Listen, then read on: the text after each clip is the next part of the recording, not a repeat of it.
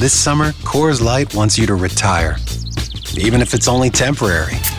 Take a break from your 9 to 5 for nine holes of golf. Four. Trade those spreadsheets for a bingo card. Seven. Oh, Or swap your office chair for a water aerobics floaty. Up! This summer, welcome to temporary retirement. Coors Light, made to chill. Copyright 2023 Coors Brewing Company, Golden, Colorado. Celebrate responsibly. Hey, it's Canzano. I appreciate you making this podcast part of your day. Make sure you subscribe if you want more and leave us some feedback. Away we go. Initialize sequence. Welcome to the Baldcast, a production of John Canzano's Bald Faced Truth. I know that Colorado and Deion Sanders, the hype train, man, this it's been fantastic for college football. It's been amazing and fantastic when you look at the landscape of college football. I know it's been great for football. I know it's been great for the Pac-12 conference. I know that Colorado has got the stage, right? It's hard to hard to argue with the fact that on Saturday night the country was tuned in to the Colorado Colorado State football game. And I know that the attention is going to pivot this week to Eugene, Oregon, as the Ducks will welcome the hype train in with both arms. Both arms. Dan Lanning backing in. He's like he's like one of those guys on the airport tarmac with the with the two uh, flashlights in his hands or whatever those things are. He's welcoming it, landing that 747. I know that's all happening. But amid that, we've got Oregon State and Washington State in Pullman. We got two ranked teams. We have the Pac-2 Conference Championship game and probably a better matchup when it comes to, hey, which uh, which football game's going to be better. Huge Fox audience. Colorado, Oregon on ABC, of course. But man, I'm telling you, don't sleep on that Washington State Oregon State game. Oregon State has not won in Pullman in a decade. It is arguably the better game, the more interesting game, and certainly could be the more compelling game. But I want to know right off the top of the show today what you make of what we're going to see, the spectacle that we're going to see in Eugene, Oregon. What do you make of it? How much of this is uh, is brought to you by hey uh, Coach Prime and uh, this uh, this world of college football in 2023 and the hype train as it's being called, and how much of this what is going on in Eugene is really about the Oregon Ducks because I think this week you're going to have a real distinction in how this game is talked about. The rest of the country is going to be talking about this game as the next possible step for Colorado. The test for Colorado. Are they ready to truly compete in the Pac-12 conference? The point spread certainly suggests that they are not. But for Oregon, it's a very different equation and a different conversation. The conversation that I think Oregon is going to have internally is going to be all about Oregon. Is Oregon ready to take care of business against a team that has not enough depth, not enough talent, not enough experience, and probably doesn't know what it doesn't know when it comes to competing for a Pac-12 conference championship? Right? That's, that's one of the things that I always talk about. You see teams that are trying to compete for championships that will sniff around success before they truly break through. And I think Colorado's got that feel to me. Oregon is a coming off a 10-win season. Oregon has the Nike machine behind it. Oregon has Dan Lanning, Bo Nix, and Bo Nix returning for another season, and, and, and is thinking in much bigger terms and bigger stakes as it pertains to this game.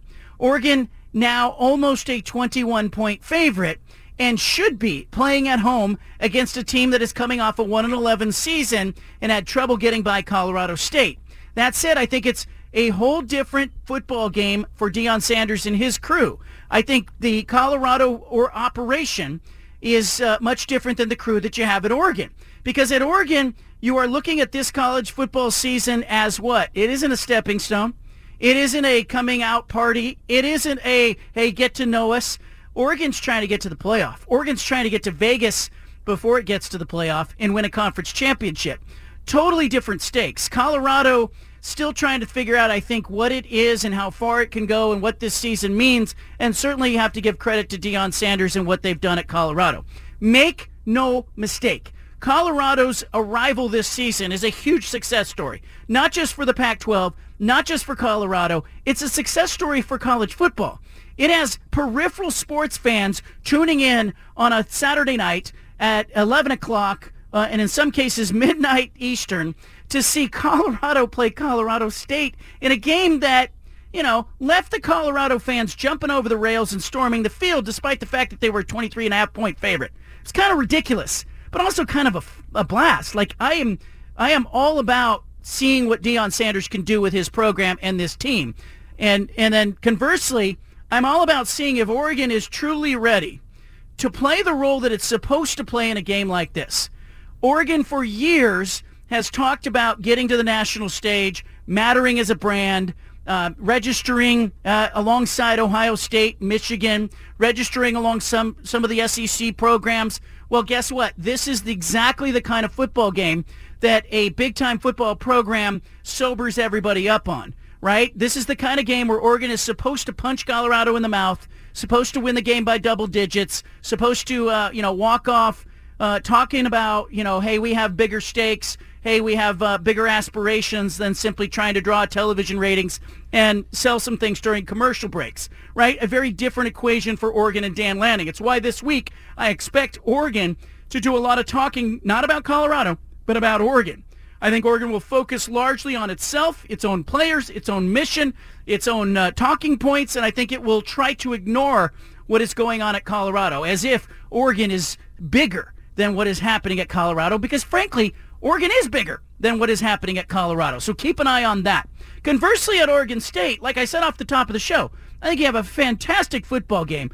Arguably a better game, certainly should be a more compelling game on the Palouse as you have the two left behind programs of Oregon State and Washington State, not just trying to determine who comes out of this undefeated, but also trying to determine if they can draw eyeballs. The one thing they were accused of not getting when it came to conference expansion was eyeballs, right? What was blamed? Their TV markets, the lack of television households, the lack of ratings, the brands of the program. As, you know, Oregon and Washington went off to the Big Ten Conference and the Four Corners schools went to the Big 12 and the uh, ACC said, okay, we'll take Stanford and we'll take Cal and we'll take SMU. Guess what? we were told and reminded that Pullman and Corvallis didn't matter as TV markets. Well, can Washington State and Oregon State not just play a great football game, but can they draw a large national audience for a Fox broadcast that will happen in the wake of the Oregon-Colorado game? Keep an eye on that because I think it absolutely matters. 503-417-7575 is the phone number. I want your phone calls. Uh, if I could give you a ticket to go see one of those games, the Ducks playing Colorado at Autzen Stadium or Oregon State, Washington State in Pullman. Which game would you rather be at? And then I want to look back on the weekend, the week that was. Do you make Colorado's performance against Oregon part of the case for this week? Do you make uh, that case knowing that, hey, football teams sometimes play up, sometimes play down? It's possible that Colorado's players and its coaching staff had one eye on Eugene. They certainly didn't play their best game, and they looked like a very flawed football team for the third straight week, and yet they are 3 and 0, undefeated and ranked. Steven, you're in studio. I can give you a ticket to one of those games. Which game are you attending? I, I have to choose Oregon, Colorado, but only because I feel like there's going to be there could be more drama or there could be more of a history type of feel to that game if Colorado is to stay close. Where you know, if you're just looking on the field, if I'm going voting best football game, it's Oregon State, Washington State by far. Like I, I don't think that's even a question. But it's a better game. It's a better yeah. game. But I think the circus possibility of the Oregon Colorado game it's too intriguing to me. I I, I would want to see that in person. I would rather go there just because of what has happened this year with Deion and Colorado and Dan Lanning calling out Colorado at the start of the year when they left for the Big 12 and he said, "But what have they won? They haven't won anything." Like there's just so much more drama, so much more circus ability uh, of that game down in Eugene that I would I would rather go there. But I mean, it's like you said on the field, Oregon State, Washington State. We could be looking at two surprise teams maybe in the Pac-12 this season and they're facing off against each other in week one of the conference season. It's gonna be a it's gonna be a brutal game, bloodbath up there in Pullman. It's gonna be a good one. I thought Oregon State looked past San Diego State a little bit. Did not play their best game. I also saw the coaching staff at Oregon State trying some new things. I thought they threw some new things at DJ Uiagalelei that wasn't uh, totally comfortable running. I thought he missed some throws. I think for the first time this season, I saw Oregon State play just a so-so game. I also think that you know they they played a so-so game and yet won it going away, which I thought was really interesting. But I want to say something on the Deion Sanders front that hasn't been said yet, and a lot of talk. There's been a lot of talk about is he good for football? Is he bad for football? Is it a sideshow? It's a hype train. Certainly, the television networks have bought in. But I'm going to tell you something. We spend a lot of time in sports media criticizing coaches who won't speak their mind. We say it's coach speak. We say they never say anything. We criticize them. We call them boring. And yet now you have a coach at Colorado who's outspoken, who's authentic, who's honest to a fault, who is saying some things that nobody have said before you know, there's one of one here with Coach Prime. I think he's he's absolutely one of one. And and now people are criticizing that, saying, "Oh, there's too much hype. There's too much talking. Oh, I'm sick of it." Uh, granted, there becomes a point when you've heard enough about Tim Tebow or Deion Sanders or Linsanity. The hype train that does accompany Fox or ESPN does become too much. But let's be careful to not penalize Deion Sanders for being Deion Sanders. And let's be careful while we are belly aching about coaches who won't speak their mind, coaches who never say anything. Oh, they're so boring. Let's be careful not to criticize a guy who has actually provided some entertainment by telling us what he actually thinks. I need more of that. I'm okay with what Deion Sanders is doing. That said, I expect the Oregon Ducks are going to punch Colorado in the nose and sober them right up. I'll take your phone calls. 503-417-7575 is the phone number. I want you to weigh in. We're going to go to the phone lines. Uh, we've got Paul and Eugene listening on Fox Sports Eugene. He's going to lead us off. Paul, welcome to the program. Thank you. Thank you for taking my call. Um, what I have a hard time with is I understand the hype train and everything with Colorado – but I've been a, fo- a college football fan all my life. Why do we refer to him as Coach Prime? His name is Deion Sanders. It should be Coach Sanders. Should be shouldn't be about him. It should be about his students. I, I grant you that, and I, you know, I think you're free to call him anything you want if, if uh, as a fan. But I do think he, you know, he's asked his players to call him Coach Prime. He's asked media to call him Coach Prime. I refer to him as Deion Sanders in print. Um, I, but I think that's you know we're uh, you know we're nitpicking he, here. We're talking he, about you know what does he want to be called? I, you know I don't. He's know. at that level, just like Magic Johnson. Eh, his name's not Magic; it's Earvin Johnson, but it's prime. It's prime time. Like that's what we know him as. But I, I don't argue this, John. We keep saying you know Colorado's a hype train. Is it hype? They're three and zero. Oh. Like they're it's not even hype anymore. It's the fact that they're actually winning games. If it was hype, they'd be one and two. They'd be two and one, and it'd just be oh, it's Deion out there talking to everybody. It's all their players out there talking. But they've backed it up and they've actually done it on the field. Is it really just all hype right now? Because I understand that they haven't played the best competition, but they've passed every test they've had, and they're three and zero. Oh. Yeah, but there's lots of, there's lots of three and zero teams that aren't drawing audiences of seven million, eight million, and I do I do, as I was watching the broadcast on Saturday night, I did get a little nauseated as Colorado State late in that game was ahead, had Colorado pinned on the two yard line, and still all the discussion in the game was about Colorado. It reminded me of Linsanity. It reminded me of, you know, Tim Tebow, you know, everything that he, that uh, Tim Tebow did. Oh, he was walking on water pretty much. Now we're watching a little bit of that hysteria with Colorado in, uh, Coach Prime or Deion Sanders or whatever you want to call him. But that said, they're three and zero. Oh. Like they they they have brought the audience, and you know, it, for people at Oregon who are upset about it, like I would remind Oregon that the irony is what Colorado is doing this season is exactly what Oregon is aimed to do over the years. And in fact, you know, when when Coach Prime was hired at Colorado, I kind of said, I bet you Oregon wishes they had hired him, like that their vacancy had come up a year later instead of a year sooner with Dan Lanning. It's no knock on Dan Lanning. It's just like that hire was the most Oregon hire ever. And if, if Deion Sanders were on the open market and had a little bit of proof of performance, you can bet that the Nike machine was going to go, oh, yeah, that's a, that's a marriage made in heaven. Let's go to Roy, who's in Portland. Roy, welcome to the program. Hey, John, first of all, I want to say thank you, Deion. I made some good money off of you not covering yeah. uh, this weekend. Uh, thank you. Uh, Jay, Jay Norvell, you're a genius, man. You challenged your team. You told them that they put their pants on the same way you put your pants on. Don't be afraid. And they went up there and played football. And that's what it's all about. That's what Jay was trying to do. He was just trying to tell them, hey, man, don't be intimidated by these guys. They all talk, and they just bought, they bought it to him. You know, nobody bought it to Colorado like Colorado State did the first two games. And to me, this is the most, okay, I'll give you your 3 and 0. I'll give you your 3 and 0. But I could argue and say the last coach might have went 3 and 0. You can't do no worse than 111. How do I know that the last coach that was there, if he would have stayed, Dorrell, wouldn't have won some these or two or two or three of these games. You know, what I mean, so I mean, you know, Deion, the hype machine is over the top. Tim Tebow deserved his hype. He was a two-time Heisman winner. Uh, Florida State, Florida won a national championship. Uh, I mean, they they deserved all the hype. They Deion, they they don't deserve hype. They haven't done anything to get hype.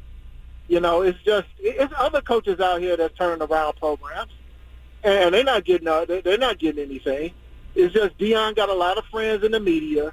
You got a lot of the all, all the all the ex pros coming out, and you know it's it's just a circus. But but the thing you know too about Deion and what I noticed this weekend is it's a weird type of, and I didn't notice it to this weekend, but it's a weird type of black versus white thing going on with mm. the whole Deion too that I don't like. It's like, oh, Deion's the black codes with the black, you know, he's gonna show the white people what. Like, come on, man. There's no time. There's no need for that in college football, man. I mean, I, I start to notice this kind of with the rhetoric on ESPN and like, this ain't about black versus white, dude. It's about you know, stop. Don't bring that into college football, please. You know, uh, and, and that's what I'm starting to get out of it. You know, I, I'm not. I, you know, I God, God bless Deion what he's doing, but don't turn it. Don't turn this into a racial thing. You know, I, yeah, I appreciate I, that. I, don't, I, don't bristled. Like I bristled too when he made a comment about 75% of his locker room being black. And I thought to myself, you could go across college football and 75% of Oregon's locker room, Oregon State's locker room, Washington State's locker room, Utah's locker room, 75% uh, of any locker room in college football is generally going to be uh, people of color. And so you have, I think, in, you know, a real propensity, I think, with a lack of black head coaches to see a matchup with Jay, Jay Norvell at Colorado State and a matchup with Deion Sanders at Colorado and sort of recognize that, hey, that's different. We don't all the time get to see two black men leading their programs into battle, but it shouldn't be what all the discussion is when it comes to the football game. I, I agree with Roy on that front. Uh, all right, more calls. Let's go to the phone lines. Let's go to Gary, who's in Tualatin, Oregon. Gary, welcome to the conversation. Hey, John, go Ducks. Uh, I think Deion's great for the the, the league, um, especially. I mean, he's a, he's a role model for his kids, and uh, he gives them good Christian values. Uh, he, it's it's just what a lot of uh, a lot of college kids would like to have. Uh, went to the game on uh, Saturday. Uh, saw you know it was a blowout, and I thought uh, Hawaii would do better. But what I did see um, a few things. Uh, one was James. He was very impressive, uh, much more, uh, much better than last year, and extremely fast. I mean, he looks like he shot out of a cannon most of the time. Uh, seemed like the defensive line was getting better. Uh, they were starting to, to get some pressure back there. The DBs were much better than the week before. And I really liked uh, they're letting Ty Thompson throw the ball downfield. So this is not the team that you start with. It's the team that you finish with is, is the right. way it works. Big and game, though, for Oregon, isn't it? Step. Big, big yeah, game definitely. for Oregon. This is a big one because Dan Lanning has to win this game. Let's be clear. He has to win this game to continue the momentum of the program. Mark's in Portland. Mark, this spread is pushing towards 21 points. It's getting a little fat. Yeah, I, I, I didn't think it was possible, but I I'll, I like uh, I like Colorado. well, I'm probably not going to touch the game because I've experienced too many. You could you could nail that game you know, 38 to, to 13, and then a, a touchdown at the end that nobody cares about except everybody in Vegas. You know, so it's just too many points. And I think I'm somewhere in in between as as far as what Roy was saying. I I think you're you're downplaying that that Deion Sanders hasn't changed the uh, landscape of college football with the portal.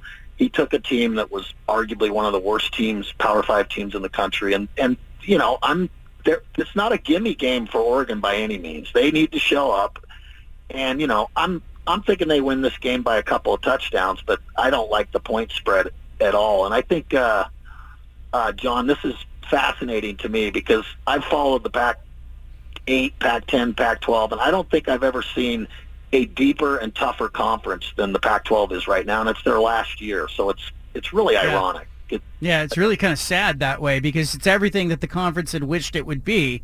Um, like, I think you got to give Deion Sanders, Coach Prime, I think you got to give him a lot of credit. He made over that roster. He made Colorado matter. He didn't just make Colorado matter. He made Colorado the talk of college football. It is remarkable what he has done in three weeks. That said, I think he's going to go three and six in his next nine games. And Steven, you're going to get him. You're going to get bowl eligible. You're going to get the six wins that you needed. But they're going to come against Arizona State and Stanford and Arizona. And if he doesn't beat Arizona at home late in the season, I kind of wonder if they will be bowl, eligible. And I think the loss of Travis Hunter hurts. The injuries. This is not a team that's real deep, but uh, they're going to go to Autzen Stadium on Saturday. Mike in Wilsonville, what are you expecting Saturday? I expect uh, Colorado to win, and I'm going to tell you why. First of all, Oregon has not played a ranked team all year. They're being propped up by playing these cupcake football teams, make them look good. Colorado has been tested. They played TCU. The, I, the last this game the other night, man, that was a knockdown drag out. So they've been tested. They got one of the toughest schedules, and they're still standing tall. I expect Colorado to come in like Michael Irvin said something that I believe. He hmm. said he still thinks Colorado is going to beat Oregon. Now, Michael Irvin should know football, and plus, he's been around that team, and he know what's going on. You best believe that when Saturday comes, you're gonna you're gonna learn something. You guys have been wrong about Colorado all year. What Wait a minute. I said I said they'd be- beat Colorado State, but they wouldn't cover, and look what happened. Hey, John, you said that by now the shine would be gone. That's what you said in the beginning. Hey, the shine is still there. You've been wrong about that. You've been wrong about everything, right. John. Oregon's Oregon's winning this game. Oregon's One winning this game, thing. and you're going to call in next Monday, and you're going to say, "Hey, you know what? Uh, they're they're." Yeah, but here's the thing, Mike. Like, I don't think we're on opposite sides on this. Co- what Coach Prime has done is amazing.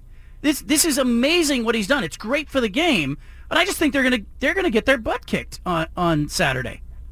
John, John, let, let me just say this to people like Roy. Just because you wear gear doesn't make you an expert. I just want you to know that. You guys guys calling in thinking they know about football because they wear the gear. I know football. They're going to beat Oregon. They're going to beat them like they stole something. Trust All right, me. you, you're getting 20 and a half points. I hope you take it. Guy Haberman, Pac-12 network broadcaster, SiriusXM Pac-12 show is next. I'm going to ask him what he thinks with Oregon and Coach Prime and Colorado coming to town. I'm going to ask him too about Washington State, Oregon State on the Palouse. Leave it here. I want to talk about the Oregon game against Colorado Saturday, Autzen Stadium on ABC, and the Oregon State game Saturday on Fox. They're in uh, the Palouse uh, against Washington State. Uh, also, can I talk for just a second about Colorado State and Colorado? Great game. Captured a bunch of peripheral sports fans. But Colorado State played so dumb down the stretch of that game. The personal fouls were dumb. The fact that they had uh, ball carriers running out of bounds on third down right before the punt, their last uh, punt of regulation, like that. The ball carriers got to get down in bounds, let the clock run, or force Colorado to use its final timeout. Just a bunch of dumb little things that cost them in the end. They probably should have beat Colorado, but I got to give Colorado credit. Like Shedeur Sanders made the plays, played well, had poise, showed some resilience. Here to talk about it all, Guy Haberman, Pac-12 Network and SiriusXM on the Pac-12 show. He's joining us now. Hey, what did you make of that game? Colorado, Colorado State. Uh, Hi, John. It's great to talk to you. I uh, I thought very early in the game, I said to a buddy of mine that I was texting, as I'm sure everybody was texting a million people during that game. And, you know, I'm in the Bay Area. I watched Jim Jim Harbaugh's 49ers for a while, and now we've all watched Jim Harbaugh's Michigan Wolverines.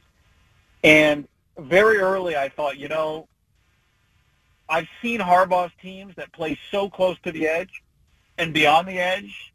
They didn't. It doesn't mean they don't win big games. He's won a lot of big games, but I do think sometimes in the biggest games, that lack of discipline that makes them maybe uh, play with a certain edge that's great hurts them. And I thought very early in that Colorado State game, and I didn't think it would be that close, but I thought very early um, this could the way Colorado State plays might hurt them. It might cost them the ability to win the game. Now that's not exactly what happened. What cost them in the end was Jay Norvell decided not to go for two. I know. When he's going to have to go for two in the next overtime.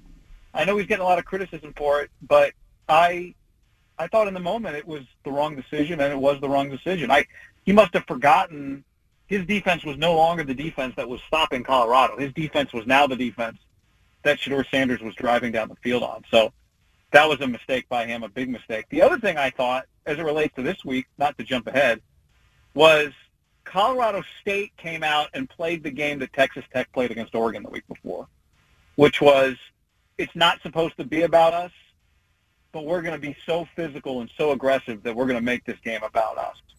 And, um, you know, that was a great test, I think, for Oregon. It, it was not Oregon's best performance, but that experience, I think, was good for them. And uh, I think for Colorado, it might have been a good experience in the end as well. Guy Haberman with us, Sirius XM, also on the Pac-12 network. Colorado at Oregon, no Travis Hunter. He's going to be out for several weeks. Uh, how? What kind of chance do you give Colorado to go into Autzen Stadium and, and make this a game? I think they can make it a game because I think their quarterback. Somebody asked me today, "What do you make it? Why is Colorado so good? Like, how did we not see this coming?" And to me, the number one answer is their quarterback's really good, who happens to be the coach's son. But their quarterback's really good. And if your quarterback's really good, and you've got some skill guys, even without Travis Hunter, they have multiple players on that offense that have had 100-yard games. Um, I know right now, when you look at the stats, we have several teams that are defensively, you know, you're 10, 11, 12, 14 points per game. But now that we're getting into conference play, that's about to change. 21 points, generally 24 points, isn't going to win you a lot of games. And Colorado can score. So um, I do think they'll be able to score a little bit. I know uh, from a from a line standpoint, like I think the fundamental kind of basic outlook on this game is Oregon should be able to pound the ball for four quarters and run away from the Buffs, and the gambling line reflects it. Although, John, I would say I think the gambling line is has to be a little inflated due to just the amount of money Vegas has taken on when it comes to Colorado. And I think part of it is if this was an honest line, I think it'd be a little smaller, but they got to protect themselves as much as they can against all the people that bet on the Buffs. Um, but I actually, against maybe some logic, think Colorado can hang in this game because I think they're they've defied the odds at every step here so far. And to me, Oregon has not yet proven that they're the team that um, I should have, you know, blind faith in to do what, you know, uh, what Colorado State did a little of. Yes, they can do that, but I, I the Texas Tech game was a little unsettling for me. So yes, I think Colorado can hang around. The offensive and defensive coordinators at Colorado, Charles Kelly on the defensive side, and uh, obviously the defense at Colorado isn't yeah isn't what people talk about. But Sean Lewis on the offensive side, uh, those two coordinators are good. I don't know that I would pick either of Oregon's coordinators head to head. Like if we're just calling a game, Tosh Lupoi on defense and and Will Stein on offense, relatively inexperienced compared to those guys. Is that a factor in this game? I think it's a fact. Absolutely, it's a factor. Now, Dan obviously is involved in defense, and I think Will's got. I think Will is a pretty. I mean, he's shown he's a pretty good offensive coordinator um, so far to this point in his young career. To me, Sean Lewis is like a, that's a, that's a proven head coach. Um, you know, he won games at Kent State he put up points at Kent State. He ran the ride. If you go into the Kent State record books, his offenses are some of the best offenses in that program's history. And at times he had like top 25, top 30 level offenses at Kent State. So like that guy's the next head coach somewhere. That guy's the next head coach at pick a place, Michigan State, let's say. Like Michigan State should interview Sean Lewis. Um, I think he's going to be an X factor in a lot of the games they play. He's not not a head coach because he can't be. He's not a head coach because he couldn't. He made the career decision to go here, to one step back to take two step forward, and it's going to work. So um, I think he, you know, th- there are obviously very good. I think one of the reasons this league this year, these teams, the last couple of years have looked the way they look, is because the the level of offensive coach in this league is very high. I think it's, I mean, the level of quarterback play is also very high. But if you go down, the, think of all the guys who call plays in this league, John. Kalen DeBoer and Ryan Grubb. Ryan Grubb, Alabama tried to hire him. Ben Arbuckle at Washington State. Western Kentucky last year had the number one offense in the nation. Brian Lindgren and Jonathan Smith. We know. I mean, I don't need to preach to you about that. Uh, Troy Taylor, even even Troy Taylor at Stanford, he had a historic offense last year at Sacramento State. Chip Kelly, Lincoln Riley, check check. Uh, at at Utah, Andy Ludwig's been fantastic. You know, Kenny Dillingham. I think if you had to bet on guys, you'd say just offensively get it going. Jedd Fisch, get it going. But there are very very high level offensive coaches, and I think one thing Colorado has is they are just going to be able. Their offensive coach is going to be able to go toe to toe with every other offensive coach in the league this year. Guy, there's a big game going on in Pullman. Oregon State, Washington Mm. State, two schools that everybody has said, you know, TV has said don't matter as much as the others, are playing each other. They're both ranked. They're going to be on Fox, Fox. ironically. Uh, how- Nobody how- watches these yeah. guys. Let's put Yeah. on Fox. yeah, and the biggest thing, like I talked to Pat Chun, the athletic director at Washington State today, and he was like, "Hey, uh, you know, they're not telling people to boycott. They want people to tune in and show Fox, like, hey, this moves the needle nationally. Do you think this game will move the needle?" I think so. I mean, look, you know, we've seen all the things, and I know I remember you put together an article with a bunch of graphics uh, before of historic tele, um, like historic, tel- like recent television ratings. And the thing you notice, and tell me if you think uh, this is off base, is like the teams that get to puff out their chest and say, "People watch us." For the most part, with a few exceptions, are just the teams that are good. Like they're good. So guess what? When you're good, you get the primetime games. I mean, look at what's happened this year in the league. You remember two years ago all the discussion about, well, I don't know, should the Pac-12 play 9 a.m. kicks so they can be on ABC, so they can be on Fox? And then it just turned out when you're really good, they just put you on ABC, and they just put you on Fox, and you don't have to bend over backwards for them. And guess what happens when you're on those channels? Despite the future, the, the announcement that the future is here with cord cutting, the broadcast channels still do the highest ratings. And so I don't think it's like some big secret. Why has Washington State had good ratings the last eight years? Well, guess what? They've won a lot of games. Since 2015, they've won the fifth most games in the Pac-12, both in league play and overall. Since 2015, Washington State has five fewer wins than USC, 12 fewer wins than Utah. It's not some big secret. If you win games, you're in important games, you get on networks, people watch you. It's that simple. Um, and these two teams are good. I mean, this is, this, this is there's only one game in the league this week that doesn't have a ranked team in it, and these are two ranked teams. So yeah, I think people will watch. Will people watch like they watch Coach Prime? Will people watch like they watch Caleb Williams? No. I mean, this week will be interesting because Caleb Williams plays an ASU team. That game shouldn't be competitive. Like, I'll be interested to see. We can compare all of these games this week because there's three of them on Fox, another one on ABC, another one on ESPN. I don't have the list in front of me, but um, long answer. Yes, I think people will watch. I hope so. I think I think it's going to be a hell of a game. Uh, this Who do you think this, wins? Oregon State's better, but Washington State's at home, and Oregon State hasn't won there in ten years. And so I think Yeah. that game is going to be a fist fight, and Jake Dickert will throw some things at DJ Uiagalelei that that make him a little unsettled, and that's what Washington State Yeah. does to you. And so I think it's a hell of Yeah. a game. I think it's going to be the best game of the six uh, games that are on the schedule for the conference, and so I I'm excited to see that one. Although I will be at Colorado, Oregon. Maybe I should. Uh, maybe you I should, should be. Yeah. Come you on. know? I mean, it's like, Yeah. the Taylor Swift concerts in town. You go to the Taylor Swift concert. All right, I'm right? going. Like, let's not over like Bon Iver. Like, I people love Bon Iver, but you know, when Backstreet Boys or NSYNC come to town, you go see Timberlake. It's like, you know, let's go see the event. So I don't think there's any. You're not doing anything uh, immoral by going to that game. That's the event. What's I going will to happen? say, you know, last Yeah. Go what's ahead. going to happen in which what? No, uh, go ahead. Go ahead. Oh, I was just going to say, you know, last year, my take on this Oregon State Washington State game is that last year Oregon State punched them in the mouth repeatedly. Cam Ward was very uncomfortable that entire game. So I think that experience probably helps Washington State. Um, I look, I'm not one to pick against Jonathan Smith and a dominant run game. My feel right now is that Washington State wins that game. Um, I thought that DJU would be more efficient than he's been to this point. To be around the same, even below, I think, the same completion. I thought the completion percentage would go way up. Now, the beauty is he plays for Oregon State, so it's not all about that.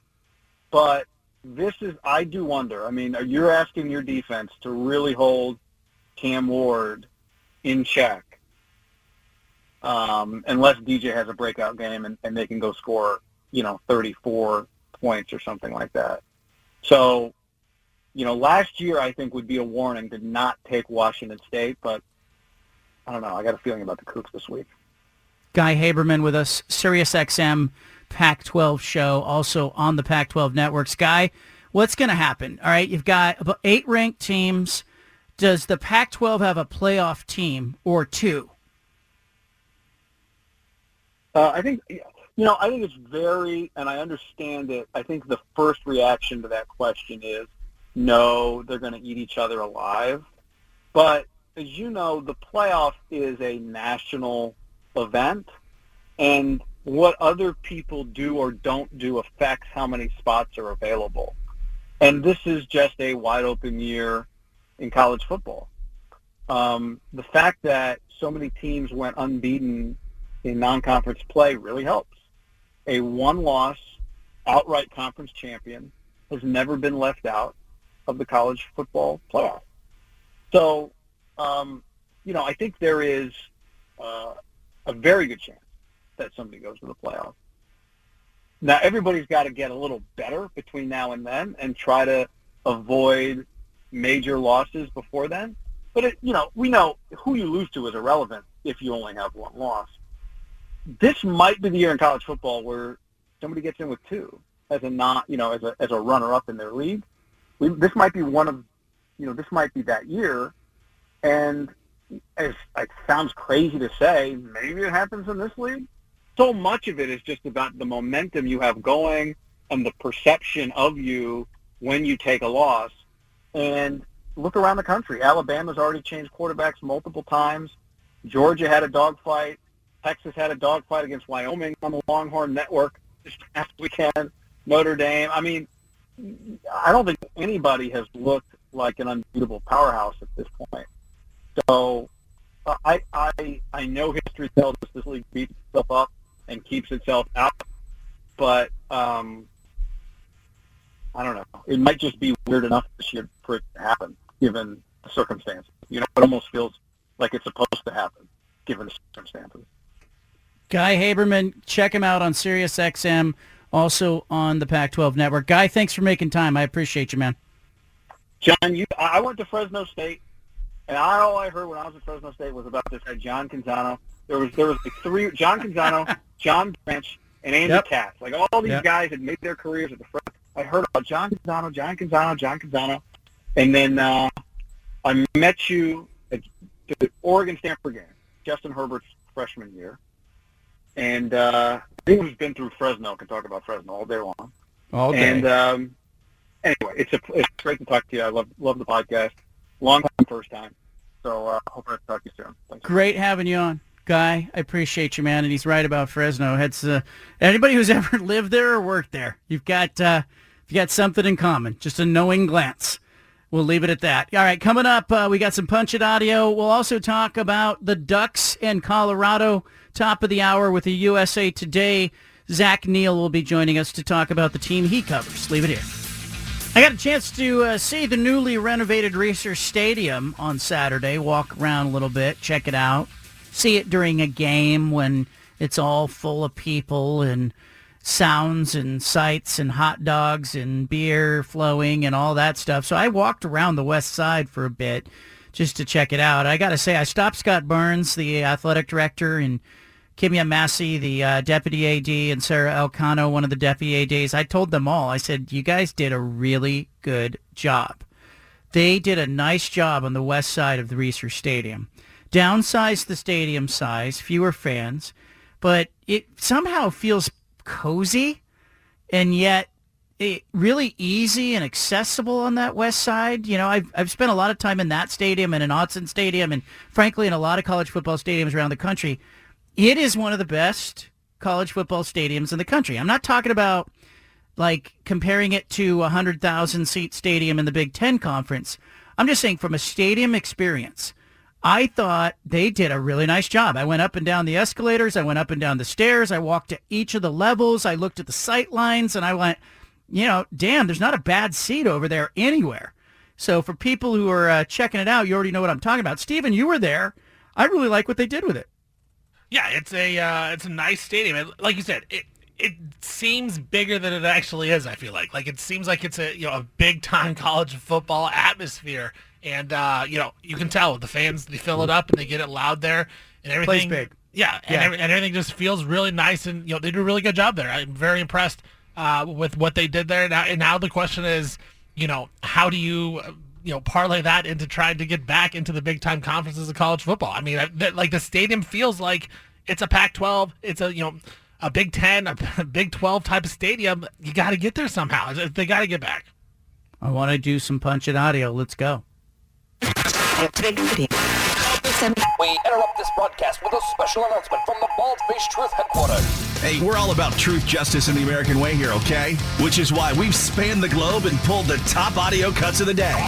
You're going to hear little snippets of sound. Hey, it's time for Punch It Audio. Presented by First Call Heating and Cooling. Jonathan Smith, Oregon State football coach. He'll be with us Wednesday on this show. Jake Dickert, Washington State coach, will be with us tomorrow. But Jonathan Smith talking about Oregon State and Washington State, the Pac-2. They will play this weekend. He says they belong in major college football. Punch it. We again focus at the task at hand. What what what is right in front of it. I'll totally agree with Coach Dickert in regards to the Oregon State and Washington State belong competing at the highest level. I think there's a proven product, not just in football, but in all sports that uh, both universities programs have uh, competed at the highest level, had serious success, and that should continue.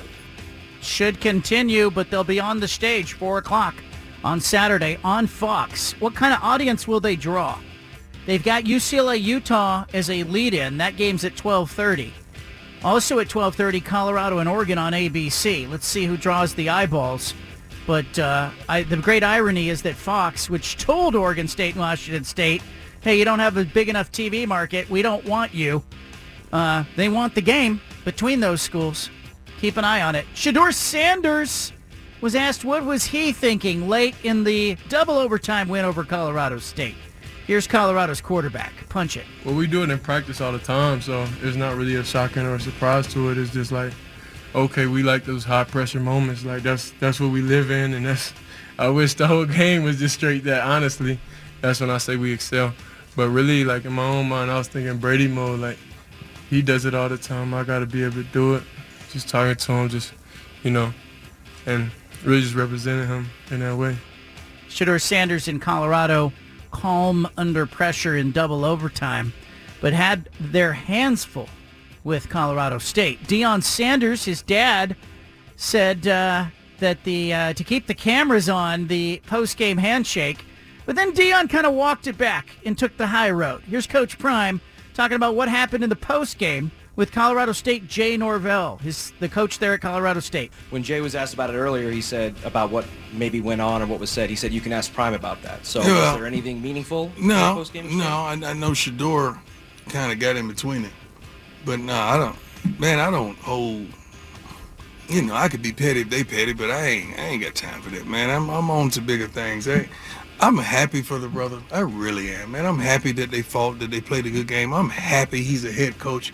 I'm happy for any brother that's doing it and successful, man. I, I truly am. I don't, I don't know where all this stuff comes from. I have to respond because You know, it's my mama taught me that. You know, you know, just ain't gonna type me and I'm gonna sit back and ain't gonna say nothing.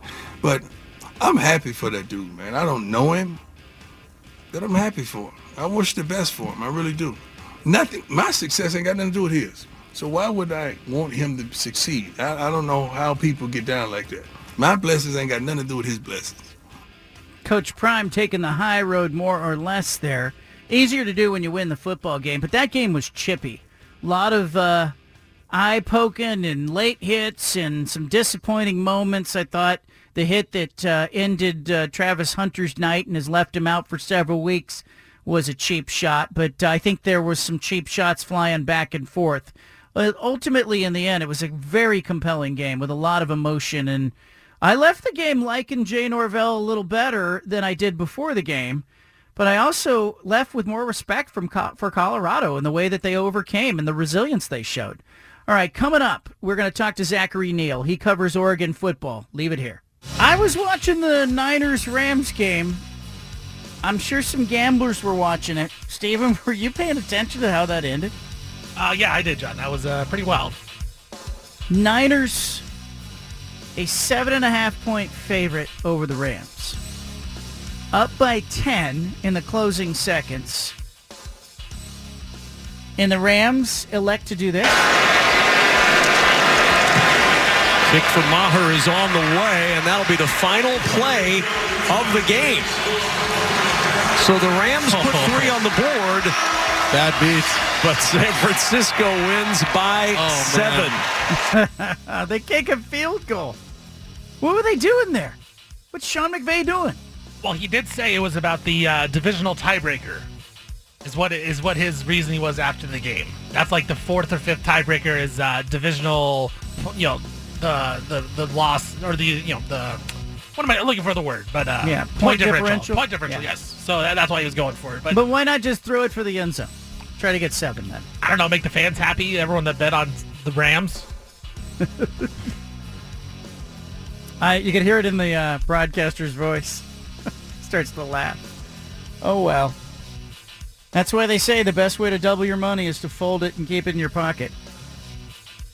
Zachary Neel, USA Today, covers the Oregon Ducks, based in Eugene. Got a uh, chance to sit by him during the Oregon Texas Tech game. I'll tell you, as a media member on uh, press row, what you're looking for when you sit beside someone is you're looking for somebody who, first of all, um, is a nice person to sit beside. Secondarily, you don't want someone who's chattering or angry throughout the game, pounding a fist on the table. That's obnoxious. Had that happen before.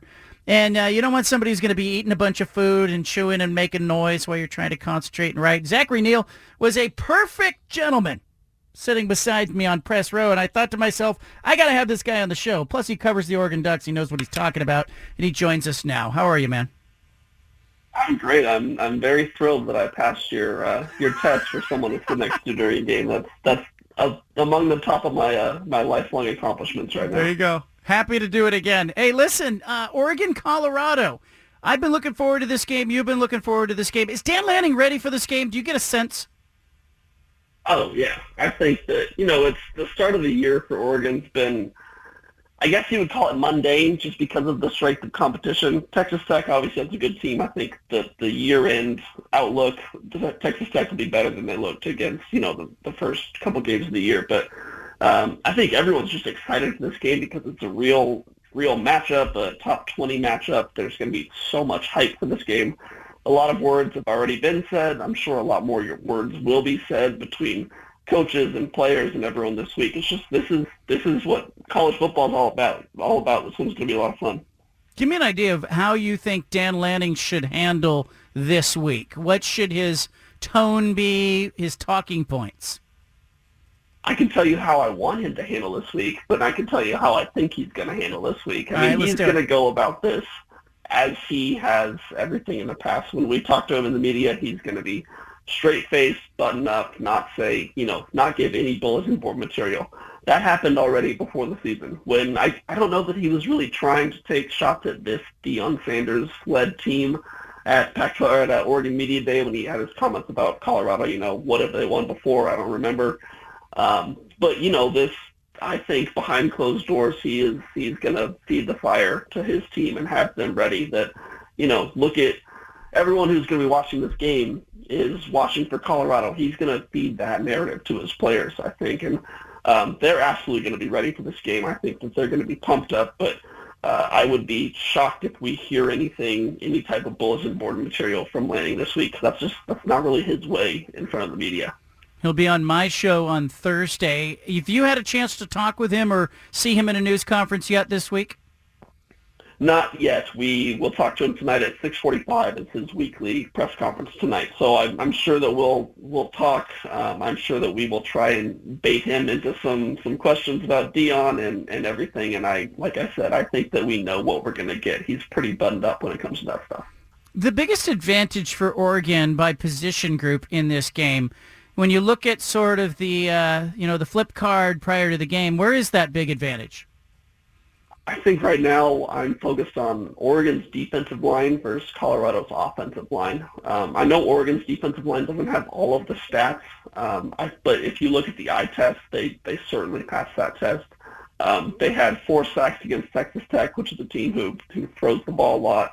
Hawaii didn't, I mean, they threw the ball a lot, but a lot of those were quick passes. They didn't really give defensive linemen opportunities to get in the backfield. Same with Portland State. You weren't going to rack up a ton of sacks, a ton, a ton of pressures because, you know, they're, they're uh, low-grade schools, all due respect, that just don't want to get injured in this, in this game. So they want to get their quarterbacks to get rid of the ball quickly. That's not what we're going to see against Colorado. And Colorado's offensive line is not great. They give up, on average, five sacks per game. Um, they're one of the lower rated offensive lines in the nation. So um, I think this could be a game where Oregon's defensive line really feasts and really gets a lot of pressure on Shedeur Sanders. If Oregon wants to run away with this game as they're expecting, that's going to be one of their number one keys to the game. They need to get pressure on Shedeur, need to keep him uncomfortable, not sitting back there in a clean pocket. Uh, if they do that, I like their chances. Zachary Neel with us. Uh, you can find him as part of the USA Today's coverage of the Oregon Ducks. The, this game, uh, obviously the point spread, Zachary, is leaning towards 20, 20 and a half, 21 points. Won't be surprised at kickoff if it's above three touchdowns, which is remarkable. Um, eh, you know, I was watching the spread, so people won't be surprised if Oregon wins this game. But give me an idea, the difference of the narrative of the early part of the season, Oregon winning versus Oregon losing in your mind? Yeah, I mean it's it's been really interesting to see how the narrative around this whole game has changed because coming into the year, I don't think that the Ducks or Duck fans would have been super excited about, you know, this week four matchup against Colorado. It'd be fun to go to Autzen and see Deion Sanders, see that whole dog and pony show, but um, the hype around this game has changed so, so much since week one. And credit to Colorado for that. They've beaten the teams that they've faced. They've looked decent doing it. I know there's a bit of an asterisk against Colorado State game last week, but um, you know this is a game where I think that Oregon fans, if if the Ducks go in and win and it's close, they'll still be happy. But because of what has been said and because of the narratives and the hype that's been built about this game, Oregon fans want to go in and see a blowout, and they want to be the team that exposes Colorado for you know the the semi mediocre team that a lot of people think they are. So um, that's what I think a lot of people are looking for in this game. You know, I wrote it on Sunday that for a while it was Oregon that was in this Colorado position. They were getting a lot of attention for the uniforms and the facilities and Uncle Phil and flashy, but you know, having some success on the field until mainly till Chip Kelly arrived and put him over the top. And I feel like some of the same criticisms that I hear about Colorado were things I remember people saying about Oregon like in 2005, 2006. You know, it's it, it just reminds me of that time. Uh, how far is, in your mind, Oregon come as a program that you know they're a 21 point favorite over a ranked team on a on a big game that you know everybody's looking at Colorado going undefeated, ranked. Oregon's going to blow them out. Yeah, I read that piece by you earlier this week. That's a really good one, and it it speaks to the fact that Oregon is not the new kid on the block, the new flashy thing anymore. While they still are flashy and they still are exciting and, you know, they're your favorite team's favorite team, they still have all the Nike and the uniforms and everything. They've been here before. Uh, they've played for a couple national championships. I know everyone will be quick to, to remind you that they have not won any national championships, but they are not new to this stage. They're not new to being the marquee game at 12.30 on ABC on a Saturday Colorado is. Colorado has not been here in a long time, so um, I think that that really speaks to the fact that Oregon is an established brand now, an established team. Um, and yeah, they've they've proven that they can beat uh, good teams by a lot of points. And you know, I don't I don't know that everyone agrees that Colorado's a good team. They're a fun team, yes, but they still have to prove a lot before they can be a good team. So um, I, I expect Oregon to you know to unveil some things about the Buffaloes this weekend. In hindsight, I'm glad that Oregon got a test against Texas Tech because the other two non-conference games were were not much of a test. Does that put Oregon as a dis- at a disadvantage here because Colorado has had to fight a- at junctures of all three of its games, and, and it fought to the end in two of those games. Yeah, I, I could see that. I mean, if you're going to make that case against Oregon, I really can't stop you. Oregon, I mean, we say against Colorado that, you know, wait until they play someone good, to see how good they are. You can say the exact same thing about Oregon. I mean, I think that Texas Tech is a little bit better than their record. I don't think they should have lost that Wyoming game. Um, I think, again, at the end of the year, they're going to be up there in the top half of the Big 12 and be a, a respectable team. They'll be a bowl team. Um, you can't say the same about Portland State or obviously Portland State against Hawaii, though. Um, but yeah, it's it's it's a tough thing for Oregon fans to disagree with because yeah, we still need to see a lot about this Oregon team. But I think based on what we saw last year with this coaching staff, based on the few things we've seen against their opponents this year so far, uh, you can feel reasonably confident. And based off, off their stats and their rankings nationally, um, offensive, defensive, I think you can feel pretty confident on where they are going forward. What's Oregon doing really well right now in your mind? You've seen this team uh, through spring ball, start to finish in fall camp, now in three times on the field. The easy answer is offense, um, but I'm, I'm not going to go with that. We we knew coming into this year that the offense would be humming under Bo Nix, Troy Franklin, Bucky Irving. We knew that would be good. I've been really impressed with this defense so far. Um, there were so many questions about the secondary last year and an extension the defensive line and how those two work in conjunction. So far, that's been really good. Uh, the Hawaii game in particular, Hawaii has a really good passing attack. Uh, Brayden Schager, their their quarterback, has one of the highest yardage totals in the nation this year, and they completely shut him down. Um, I don't have the stats in front of me, but Hawaii threw for I believe it was less than fewer than 200 yards total. Um, they had an interception. They really they really just did a great job. Um, these cornerbacks are playing really well. The defensive line is getting pressure. I've been really impressed through three weeks. Again, small sample size. They haven't played anyone. We, we need to see better opponents and see this consistency stack up. But so far, I like what I'm seeing from this defense. Zachary Neel with us. You can find his coverage as part of the uh, USA Today's uh, network and coverage. Uh, you know, you're having a fun time covering this team. Help our our listeners get to know you a little bit, Zachary. You grew up, as I understand it. Uh, were you an Oregon fan as a kid, or did you follow the program, or what was your story?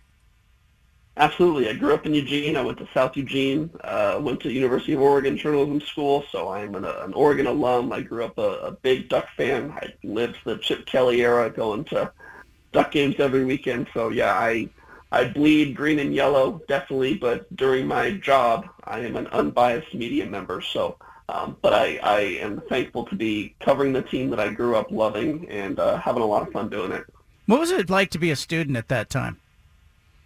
It was, well, I was not a student during. I was actually a student during the uh, the Mark Helfrich era and the, Okay. the end of that. So that was that was pretty fun. But man, being in high school and middle school during the Chip Kelly era was was quite a lot of fun. It was just you know it's it's everything you wanted as a student, just or as a um, you know a high school student, a teenager, just growing up and. Um, there was so much flash, and you know when you're that age, you care about uniforms and you care about these highlight plays, and uh, you know you idolize De'Anthony Thomas. So it, it was a ton of fun. I I definitely longed for those days. Marcus Mariota walking around too uh, during your college years. Did you did you see him on campus? Did you have any classes with any of those guys? No, I don't think it, it would come as much surprise that uh, Marcus was very confined as a college student, and I, I rarely, rarely, I think I might have caught a glimpse of him once or twice, but no, he was he was pretty hard to find, so no one's surprised. All right. Do you have a feel on this game? Does Oregon cover the 21 point spread, or is it closer than the spread suggests? I I think around 20 to 21 points is pretty accurate. What I'm kind of leaning so far is the the point total is I believe last I saw was at 71 and a half. I think it's going to be under that because again, I've been pretty impressed with Oregon's defense so far. I think they can get after Shedeur Sanders and really kind of slow down Colorado's offense. Um, I don't have an official score prediction yet. I've kind of been bouncing that around in my head, but I see something around, you know, 42 to 20, 45, 45 to 24, something around there. So um, I don't think this is going to be a massive, you know, 80 points scored in this game. I think it'll be a little bit lower than that, but I do feel pretty confident that Oregon will win comfortably. Zachary Neel, thank you for joining us. I'll see you in the press box. Absolutely. Thank you very much. There he is from Eugene, covers the Ducks. Grew up rooting for the Ducks, went to Oregon. Now he's covering the team. Uh, Stephen, let's talk about that point spread. It was at 14, 14 and a half, quickly jumped to 17, 17 and a half.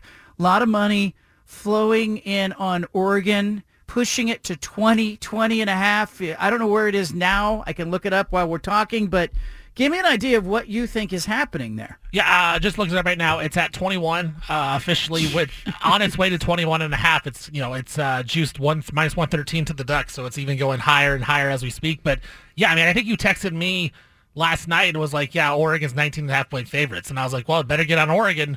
And, and you know, it's it's weird because you know I think once it gets a little bit higher and higher, if it gets up to 24. I mean, is it going to get higher as we get closer to game time? I'd have to go Colorado at that point because I understand like we undervalued Colorado at the start of the year, then we overvalued them against Colorado State. Like there's no way they should have been 24 point favorites against them.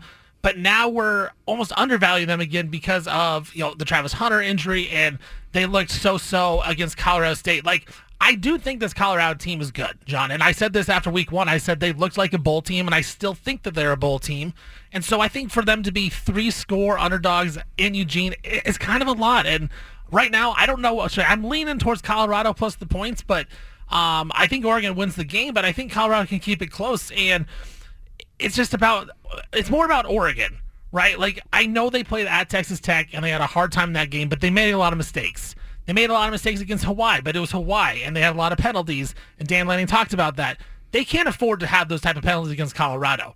And I just don't know that I trust that they're going to fix that over a week. And I think Colorado can take advantage of it and they will scheme up some things to you know for Colorado to score some points and maybe even stop that crossing route that Colorado State did them so dirty with because you know Oregon's gonna run a lot of crossing routes, see if they fix it. But you know you would like to think that Colorado is gonna go into the into the lab and figure out how to stop that a little bit.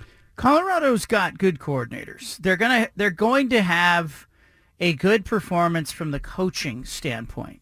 It's why look, last week I had a really good week against the spread. I went 5 and 1 on the 6 Pac-12 games that I picked. You can get my picks every Thursday by the way at johncanzano.com, but it I I'm feeling pretty good about my picks. I like Oregon big in this game. I haven't decided yet if 20, 21, 21 and a half is too big because there just becomes a point where you go Colorado's offensive coordinator Sean Lewis is good and they'll get some points. And I worry a little bit about a backdoor cover or a late touchdown or two if Oregon is way ahead. But I do think that there's a little bit, Oregon's not going to say it this week, but I think from a recruiting standpoint, there's a little bit of extra here. There's some extra juice. There's some extra vitriol. There's some extra here because I think they have been in some of the same living rooms. They have pitched some of the same message. I think this is a big opportunity with Dan Lanning. He's going to bring a whole bunch of recruits in because he wants to see it. He wants them to see it up close. He wants them to see how much better Oregon is than Colorado. You can go to Colorado. You can get all that exposure. But guess what? You're going to have to play Oregon. And when you play Oregon, this is what's going to happen. So I will not be surprised if Oregon tries to lay it on Colorado. And to your point with the recruiting stuff, Lanning even talked about that when he was asked about you know, how Colorado's been this year. And he said, you know, I know a lot of those guys on the roster. I've recruited a lot of those guys on that roster, and now they're playing for Colorado. So you're right on that. Like they're going after the same type of guys, the same caliber players. And I think this will be big for Oregon. And, and we've talked about this before, going in the start of the year. We thought everyone was going to want to come into these Colorado games and just destroy Colorado. But that was before we knew that they were actually decent. Does Oregon still feel that way, or have things changed? If anything, it seems like it'd be even more now that Colorado's getting all the hype, getting all the attention, and everything like that. So it'll be really interesting to see what that point spread does, John. But you know, I, I have faith in the Colorado coordinators, like you said, to come up with some type of game plan to either slow down Bo Nix just a little bit, and then on the offensive side, get get the ball out of Shedeur's hands because that's the key, right? Jordan Burch, can he get after Shedeur Sanders? Colorado State got after him, and Shedeur looks you know pedestrian. When he gets time, he looks like a first round draft pick. Yeah, and I thought late in the game, one of the biggest plays was after the ejection for the uh, personal foul targeting that happened on, uh, in, you know, in the overtime. I think Colorado State at that point it was teetering for them, right? It was I think that was their ninth personal foul of the game. That's ridiculous that you'd have nine personal fouls in the game. But um, I wondered how much that game took out of Colorado. As entertaining as it was, as much fun as it was to watch, as impressed I was with the resilience of Colorado, I think most of the country left with the same feeling that I had after watching that game. That Colorado's a great story, but that's not a great football team. That's that's an opportunistic football team that is 3 and 0.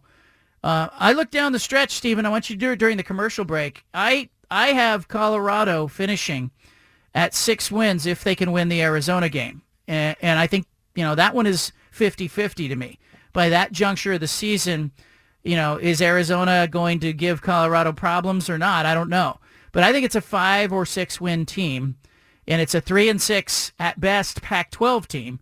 But you tell me during the break. I want you to look through the schedule uh, and tell me what you And, think. and real quick, it is fair to think, you know, how Colorado State and Colorado, how close they actually were. And maybe Colorado is a little bit, you know, overvalued right now. Colorado State outgained them in the game, not only per yards, but per play they outgained them. And they, Colorado State, 17 penalties, 182 yards. That's ridiculous. And they still probably should have won the game, John. Like, they still should have won the game, and they had that many yards. So a lot of mistakes. Colorado did capitalize on that. But, yeah, I mean, you look at the stats, Colorado State dominated that ball game. And I, and I have to say, I want to give credit to Coach Prime in Colorado because I think it takes a lot of resilience to win those kinds of games, and they've won two of them. They beat TCU in that way. You know, they just kept playing, showed a lot of mettle, came from behind. They did it again in this uh, in this Colorado Colorado State rivalry game. But let's see what they have left in the tank on Saturday, playing without Travis Hunter at Autzen Stadium. Anna's coming in the studio. Plus, we'll talk more of the NFL, the Patriots, and the Dolphins with a crazy finish. All of that still ahead. Anna is in the studio. Anna is in the studio. She was also in Killer Burger earlier today, and she has an idea for Killer Burger. Do you want to share your idea that you have? We can get LaMichael James on the phone if you think uh, if you think this would be a good thing. Give a suggestion. It's not exactly like revolutionary or anything, but um, Wait, before you go into this, are you sure you want to share this publicly, or do you want to save it in case it's proprietary and we No, could I have some a high burger expectations joint? right now. There's Yeah. high Exactly. expectations through the roof. You you need to tamper that down, dude. She all right, go. It's really nothing. Um, no, no, no. I- Downplaying like the secret that could put Killer Burger above McDonald's. I don't think so. Right now. Well, it's a little off-brand because it is Killer Burger. However, uh, I do occasionally go in a place like that and go, well, I like their crispy chicken is so good, whether it's the original or the spicy. Big fan.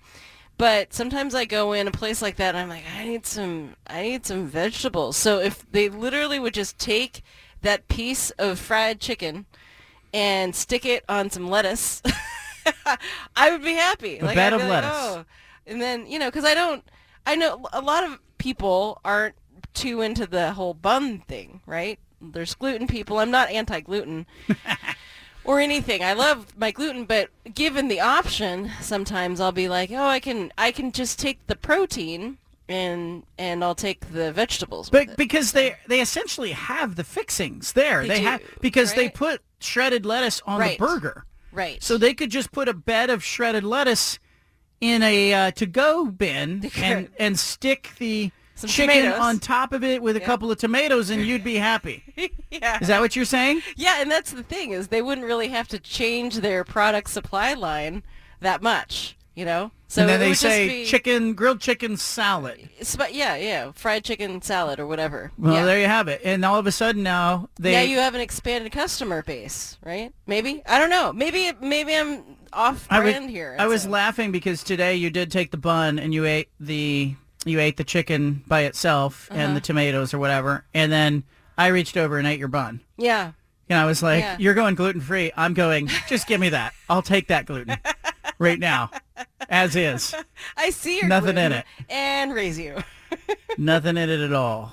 Uh, hey, you were watching Colorado, Colorado State on Saturday Oh my night. Gosh, You were sucked into that game. me and everyone else in the country that managed to stay up late. Isn't that so funny? Like we how many conversations have we had about this game since it happened? Just think about for yourself. How many people have you talked to about this one game? And I just love what it has done for college football.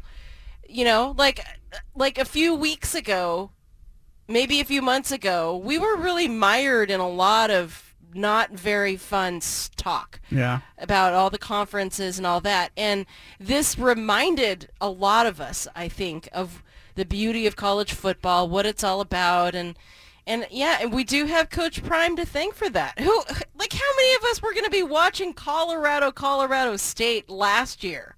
None, none of us. Well, he's got Lil Wayne on the sideline. He's got Ralphie the the uh, Buffalo, and He had The you know, Rock. The Rock showed up. Do you think the Rock is bigger? Kevin Hart was there. Think the Rock is a bigger deal than Kevin Hart? I think they're on about the same playing field, don't you? I don't know. I don't know, For our kids, he was Maui. The Rock, The Rock is bigger than Kevin so- Hart. He's a You movie so? star. He's a he's an action movie star. Like he's the guy. Yeah, and so if The Rock and Kevin Hart were both in a restaurant, you could only get your picture taken with one. You think mo- more people would go to The Rock? Hundred percent, yeah. He has expanded into multiple arenas. You know. I also um, found it interesting that this game ended after 2 a.m. on the East Coast. Is that right? Does that sound right? Sounds about right. Yeah. A lot What, of people. what time was it on the West Coast? Because I'm looking at the Washington Post story. Washington Post said if you stayed up past 2 a.m. Eastern Yeah. time, you uh, you probably had an affiliation with one of those schools. I say nonsense. I think the Washington Post is wrong. I think this game is drawing in fans that had have no affiliation with Yeah. Colorado, Colorado State. Mhm. I think people who had affiliation with these schools always watch those schools. Yeah. But I think what it, the difference is, I'm driving back from Oregon State, San Diego State. I'm listening to the Oregon Hawaii game and kind of paying attention to it peripherally. Yeah. But I'm trying to get home in time to see Colorado and Colorado State. Yeah. And I walk through the door, and you and the girls were like, the girls were ready to go to bed, and I was like, oh, let them watch a little bit of this football game. They stayed up and watched some of that football game. Yeah, they the did. first half. They were into it, and, And then then- in yeah. the morning, because we were trying to be responsible parents and get them to bed at least by like 10, 10.30. and in the morning when they woke up, that was the first thing. First they thing asked. they asked. Who won the game? You know, it's like this is good. This is good. This is inspiring. I, I like to see it happen, and uh, I don't know. It was. I wonder a little bit about all those celebrities showing up now that now that we're listing how many people showed up is that just the coach prime effect or I don't know is there some kind of business transaction that took place there because I don't I just don't think it's purely accidental that the rock shows up and is speaking so glowingly about coach prime and oh, what he's you done think for college you think football. that's a paid endorsement? I do. Now that we're talking about it, you know, like it, it's awfully charitable of him to show up and, and say such nice things. There were No? others too, like Terrell Owens and others who flew in on a private jet. You know, Shannon Sharpe came into one of the games. Warren, it Warren Sapp, Michael, Michael Irvin have also been at yeah, their practices. Yeah. So I'm kind of wondering, yeah, you might be right. Maybe sending a plane for him and saying, hey, come on in. And maybe it's good for them, though, too. Like maybe Yeah, there's yeah. some exposure for them. And maybe they have the same agent or the same publicist. You see that happen all the time. It's one of the dirty little secrets in sports media. Some of the agents that represent coaches Mm-hmm. in college football also represent the on-air talent at some of the major, major networks. Guess why they get talked about? Hmm, that's interesting. Yeah, I mean, there's some of that going on definitely, where like they see a lot of coverage and they show up because guess what? If they're the cameras are there, it's going to catch them there, and that's you know free publicity. But yeah, I don't know. I just the more I see about the Rock's appearance there Yeah. and his comments, I'm kind of wondering now. So Dan Lanning, the Oregon coach, will speak tonight at 6:45. To who? To the media. Okay. He does his media appearance Okay. every Monday night, Yeah. 6:45. Okay. He's coming on this show on Thursday. Yeah. Between tonight at 6:45 and Thursday, he's going to do a multitude of interviews. I'm going to have him one-on-one, okay? And I'm going to get the last talk with him before they go into the weekend. He doesn't do anything on Friday. Yeah. So I get the last interview with him before he goes into the game. So I'm, it's kind of like he's about to climb into the ring, and I'm going to put a microphone in front of his face and go, "Okay, what are you expecting?" Yeah. No, but which what is he going to say? Do you think he's going to address Colorado? Do you think he's going to stay above the fray? What's his tactic going to be? I think his tactic um, should be to pay a lot of respect to Colorado for where they are today versus where they were a year ago. The impact that Coach Prime has had on the program and overall on the excitement in college football. And because I think that it only behooves him to raise the level of his opponent or at least acknowledge it because it doesn't, as we saw last week, I don't know that it necessarily helped for Norvell to come out and sort of indirectly criticize Coach Prime's mother, who wound up in the locker room, and drum up a bun- bunch of energy on the Colorado side um, because of that. But it it it didn't it didn't appear to hurt Colorado State. Like they they were in that game. They were. Do you think that Jay Norvell's comments, uh, although you say he, he shouldn't have done that, do you think his comments sort of took a little bit of the uh, shine off of Coach Prime and let his team know, hey, we're not going to take that. We're going to dish it as much as we take it. Um, I I no, because I think it juiced up Colorado by like at least twenty five percent more. To with everything that Coach Prime did with those comments to uh, get his kids going, buying them the sunglasses, saying this is personal now. That was like the classic coaching move of taking a negative into a positive, and I think Colorado State actually faced a tougher opponent because of that.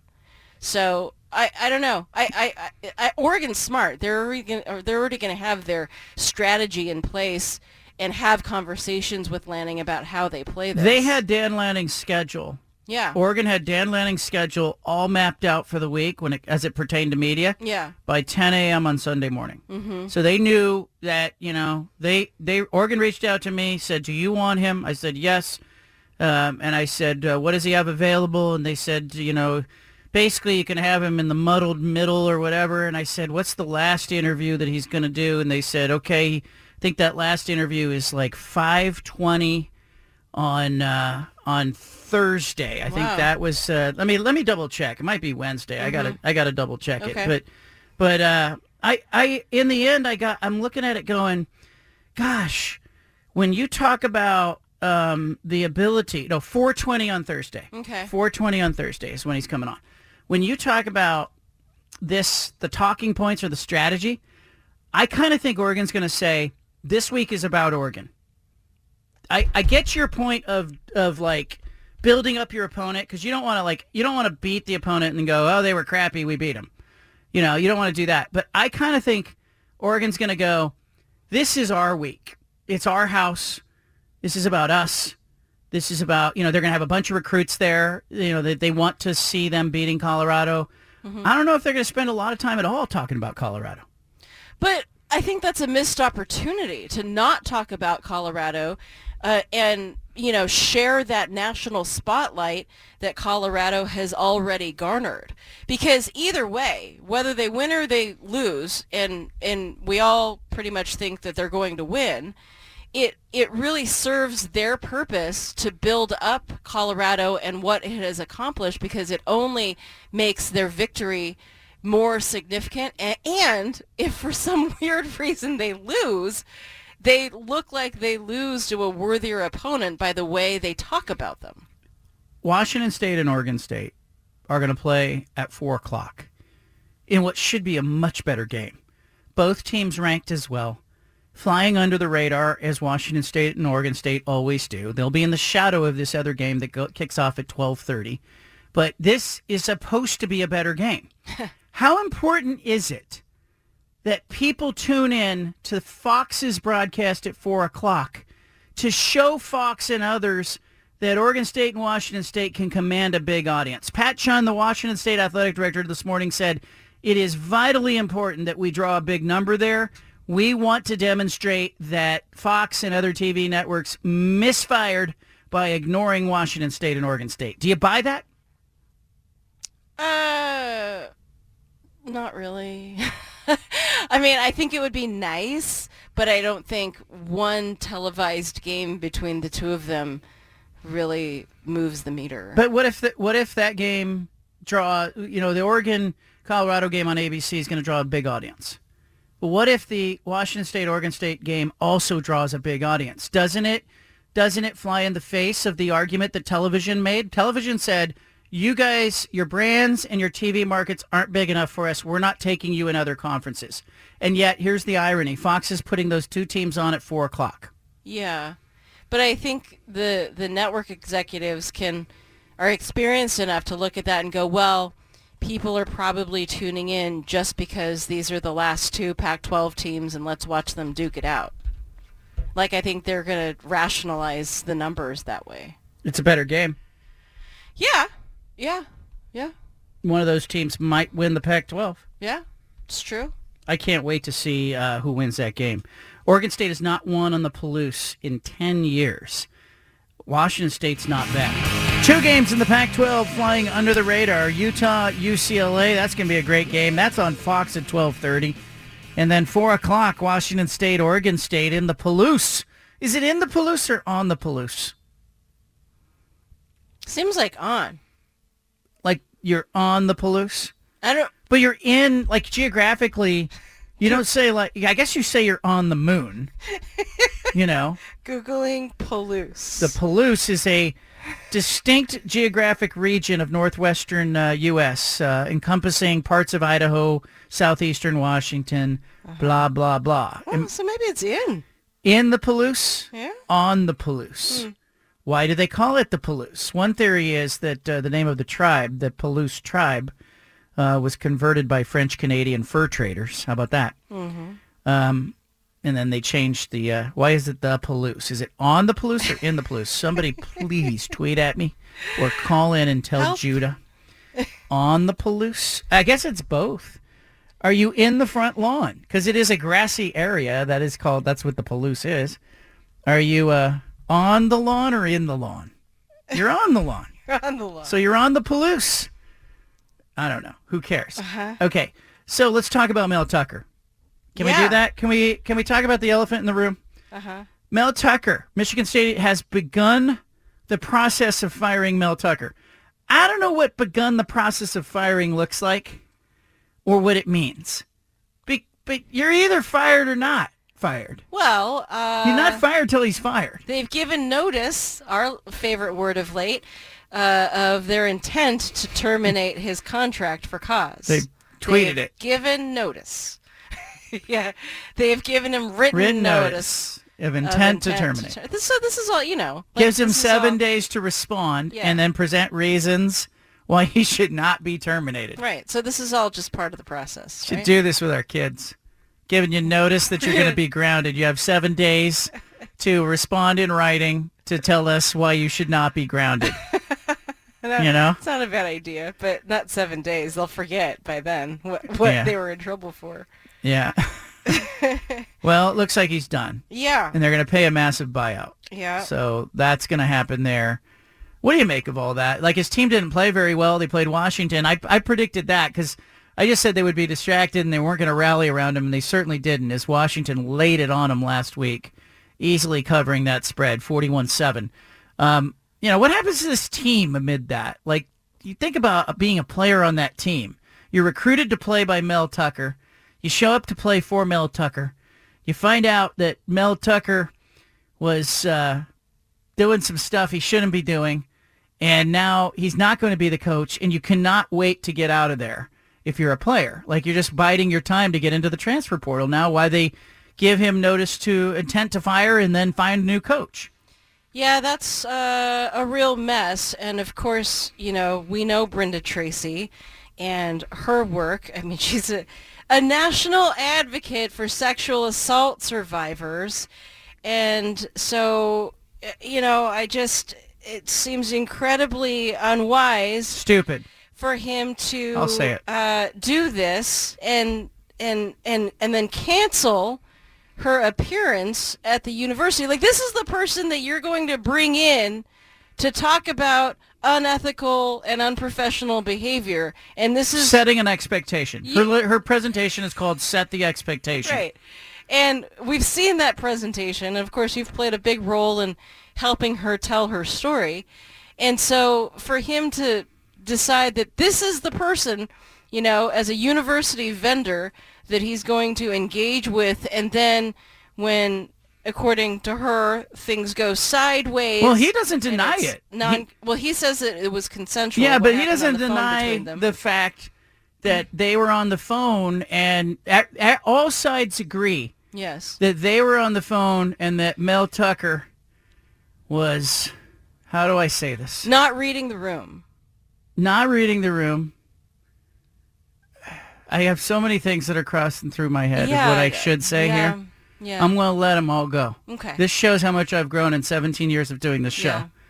But Mel Tucker is uh, on the phone, and the phone call ends, and then ben, Brenda Tracy says, and Mel Tucker agrees that Brenda Tracy says that she wasn't on board with this. Like, but he says, hey, it was consensual to that point, and then all of a sudden she had a problem with it. So they agree that she had a problem with it, and then he cancels her subsequent speaking engagements.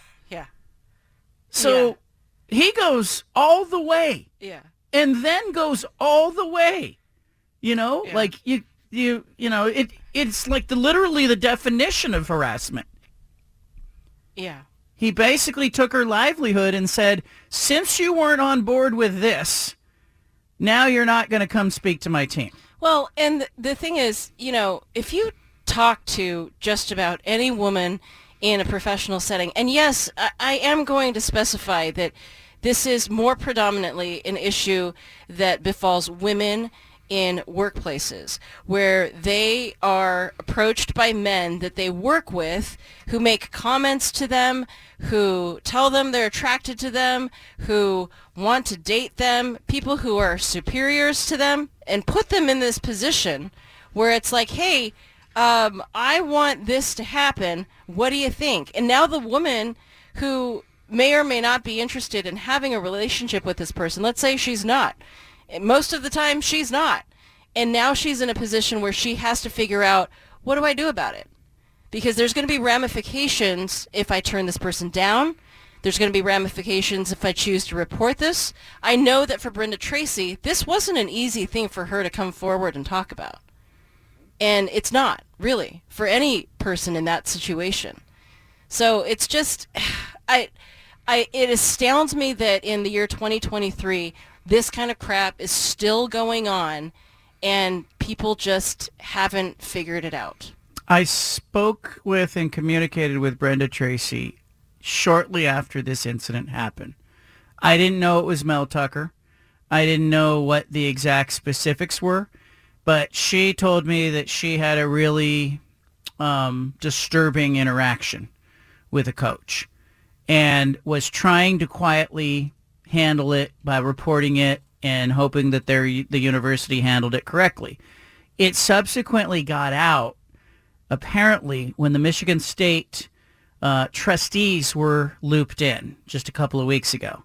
There was a leak that happened after the trustees were briefed that Mel Tucker was the subject of this investigation. Now, Tucker knew that he was the subject of the investigation. He was making eight to nine million dollars a year. He delayed cooperation so that he could collect several million dollars in salary. They inform the trustees. The trustees leak it. Then Brenda uh, goes to USA Today and goes, hey, this is coming out. I'd rather just have the full story come out. Here's everything. She gave her all the documents. We had Kenny Jacoby on the show. He talked about that. I find that part that really interesting. That some of the trustees at Michigan State apparently, when they found out about this, decided to leak it, probably because they knew Mel Tucker was going to get fired if this Mhm. got out publicly. Right. Like because he, and frankly, if we really unpack it, he didn't win enough football games, and so the trustees let it leak. Otherwise, this pro- we probably still wouldn't know about this. This would be an ongoing private, um, you know, investigation by the university. Which that's wrong. Like, you know, whether somebody is held accountable for their actions should not be dependent on their win-loss record. Yeah, he's not going to coach again. He won't coach at Michigan State. He might never coach again.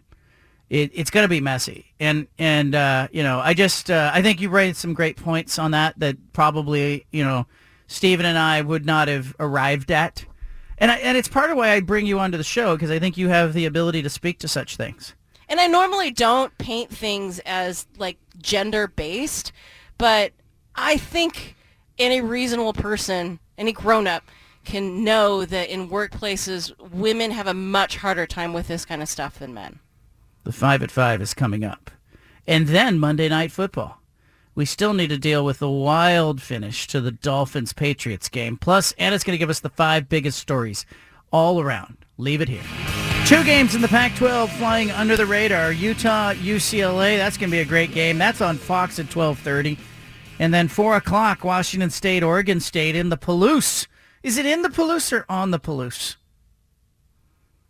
Seems like on.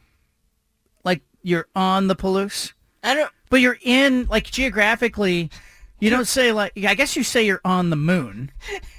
you know, Googling Palouse. the Palouse is a distinct geographic region of northwestern uh, U.S. Uh, encompassing parts of Idaho, southeastern Washington, blah blah blah. Oh, so maybe it's in. In the Palouse? Yeah. On the Palouse. Hmm.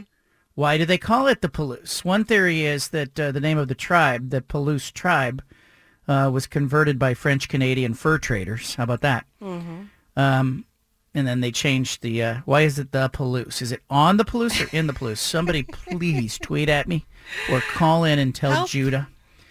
On the Palouse? I guess it's both.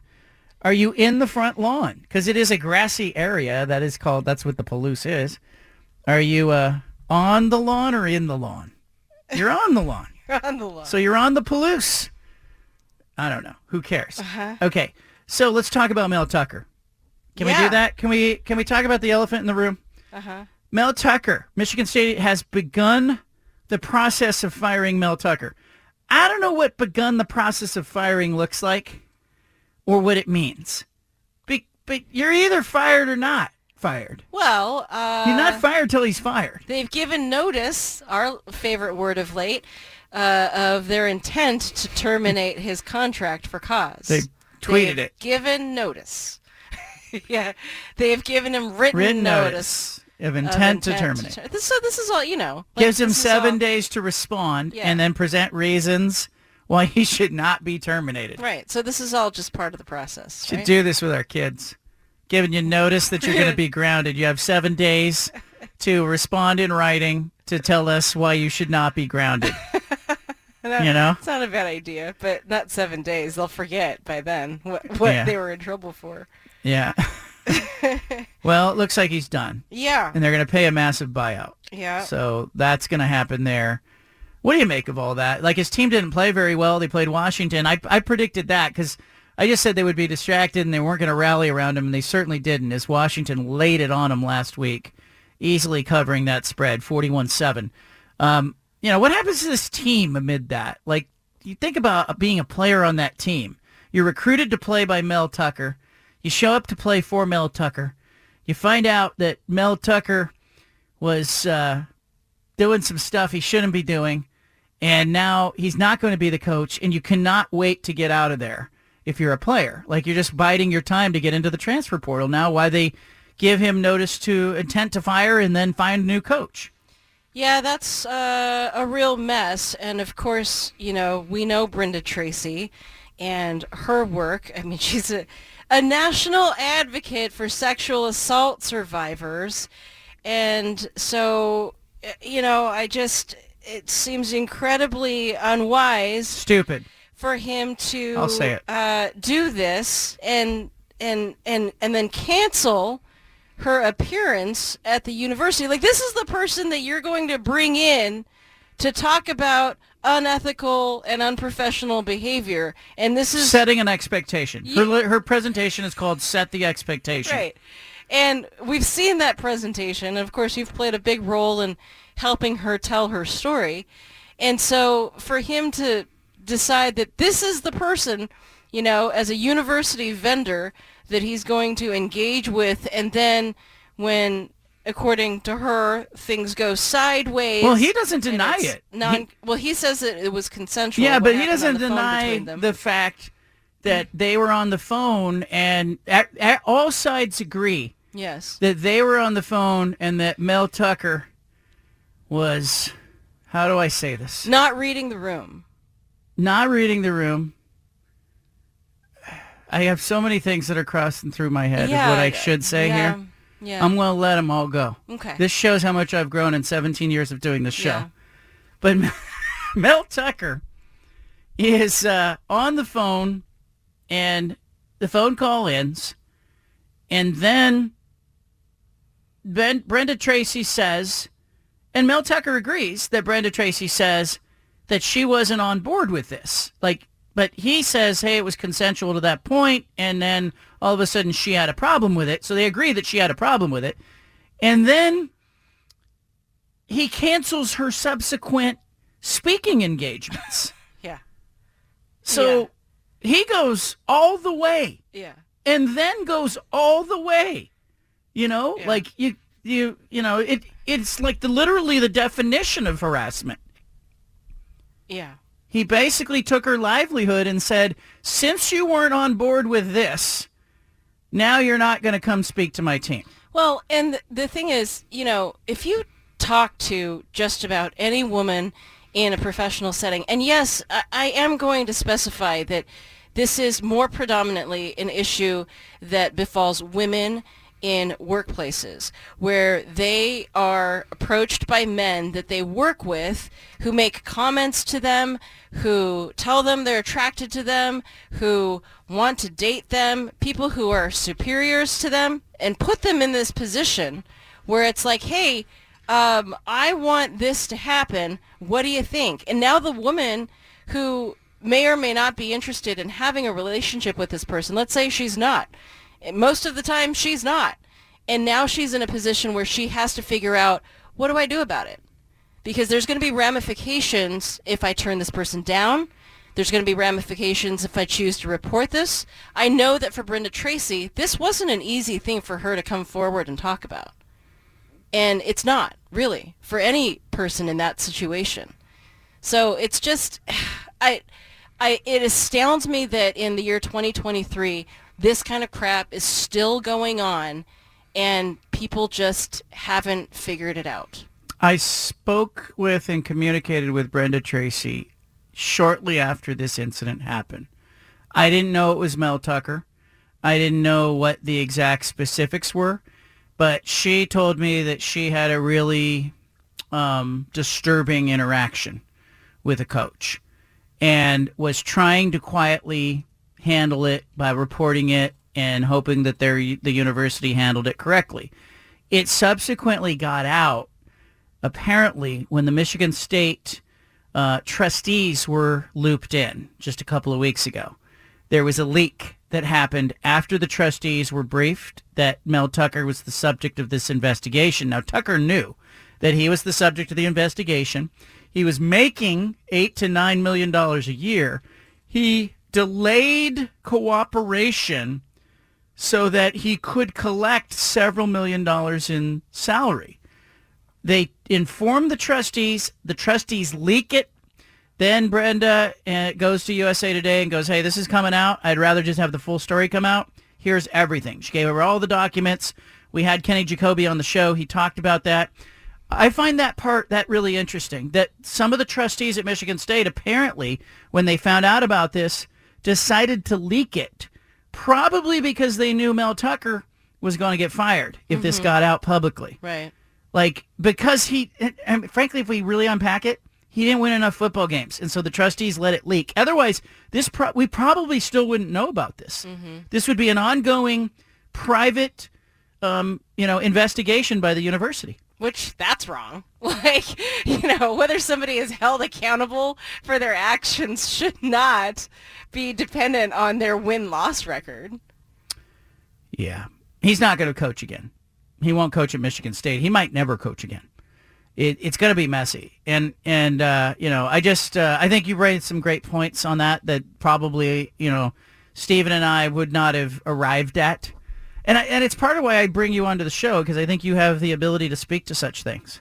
And I normally don't paint things as like gender based, but I think any reasonable person, any grown up, can know that in workplaces, women have a much harder time with this kind of stuff than men.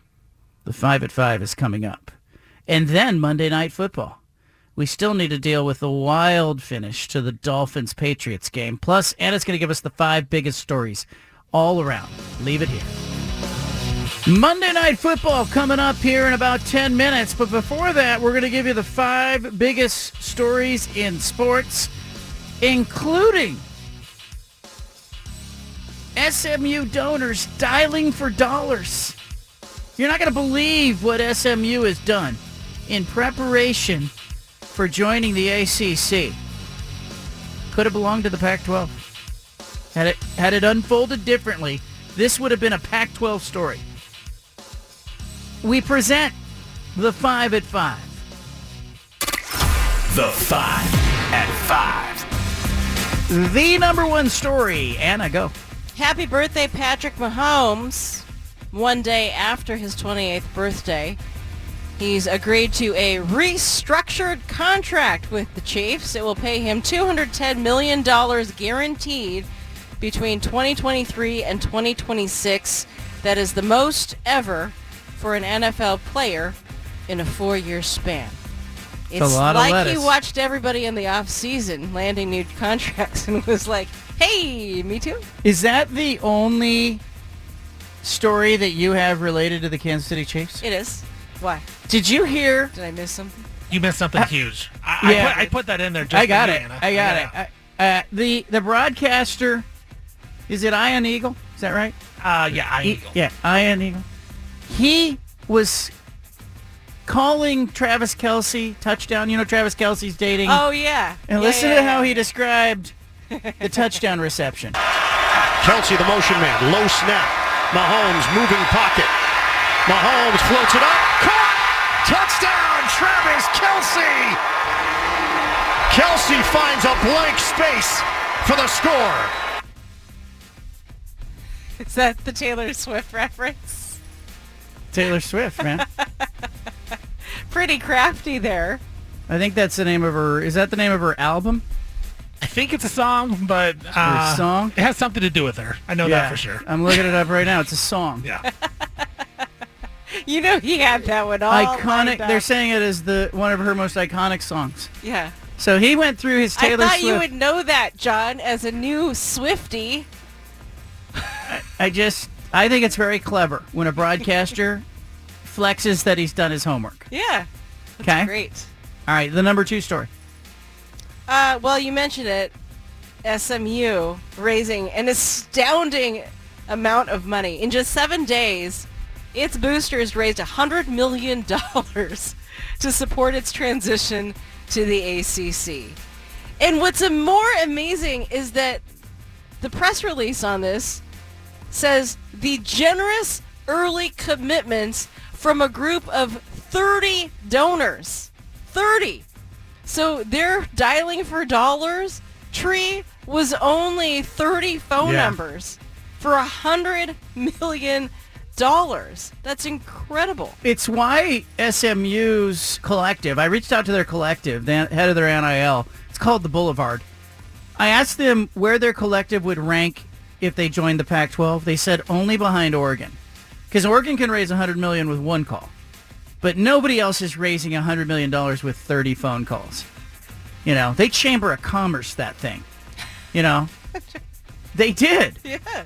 You know, that I'm not saying it's as crooked as a dog's hind leg, but raising that kind of money and with 30 phone calls, it's a big deal. You can take that to the bank, or you can hang your hat on it, or bet the farm on it if you want. Wow. Okay. Just throw them all out there. Yep. Yeah. I mean, that it takes more guts than you can hang on a fence raising that kind of money. I had a, a file that I put together. Uh-huh. If SMU joined the Pac-12, I was going to write this column with all these sayings from Yeah. Texas. Yeah. It's a waste now. I don't. I don't have the ability to do it. That's too bad. I'm in a horn tossing mood over this. yeah. See? Uh-huh. See what I did there? Yeah. Leave no right. idiom unturned. The, that's a, it's a good story. And SMU will be dancing in the hog trough if they uh, Oh. If they keep this up. Mm-hmm. Do you think they're going to compete, Stephen? Will SMU compete in the ACC in Uh, football? I think eventually, yeah. I mean, the money, the money's there, and they obviously want to be there. Like that, I think that proves the commitment that they have. They'll get the players in there with NIL and all that stuff. You can give money out, sure. Why not? I, I think they'll be fine. I think it'll be good. They may not be a chicken, but they sure have henhouse ways.